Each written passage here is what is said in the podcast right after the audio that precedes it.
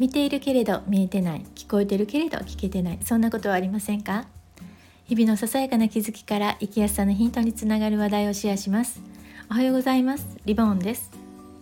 今日は母は頑張っているのかもしれないとタイトルをつけました。というのは身近にいる母が頑張っているということを私は認識できてなかったなということがあったのでそれをシェアします。昨日母に iPad mini が届いたんです。もちろん私があの頼まれてね注文したんですけれども。今まで iPhone を使っていたんですけれどもね。でも、まあ、同じ Apple 製品でもまあねちょっと違うと使い勝手も違ってねまたあの教えてあげていたんですがまあ私が設定してまた詳しく教えるっていうことを私は面倒に思っていたんですよね。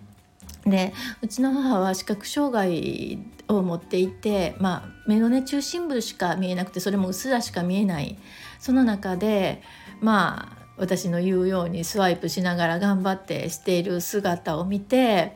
ああなんか私は認識違いをしていたなと いうのは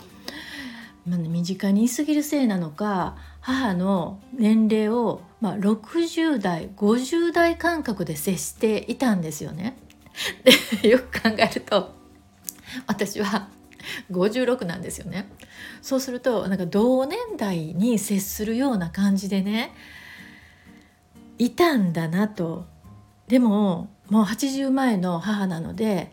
普通だったら私ぐらいの年代だったらあの介護されてるねお父さんお母さんを介護されてる人もいるじゃないですかそう考えると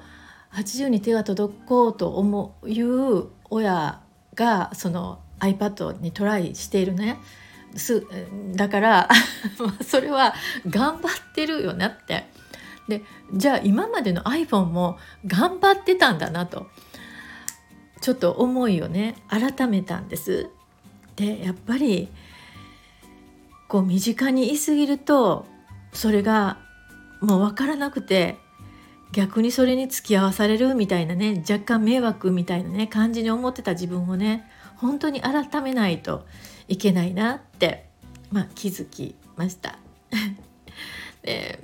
でもしね、あのー、今聞いておられる方の、ね、お父さんお母さんがまあ、iPhone とか iPad にあのトライしようとされる時このね Apple 製品はありがたいことに障害者仕様になっています。目が見えにくくても大きくなったり、えー、それを全部読み上げてくれたりねするあの機能があるのでね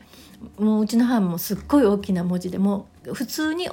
大きな文字っていうところじゃなくて他のね あの機能のところに行くともっと大きな文字になるんですね。なのでもしそういうお父さんお母さんお持ちであれば背中を押してあげてください。私が言うのも変ですけれども。はい今日の大阪はすごく晴れていい感じです。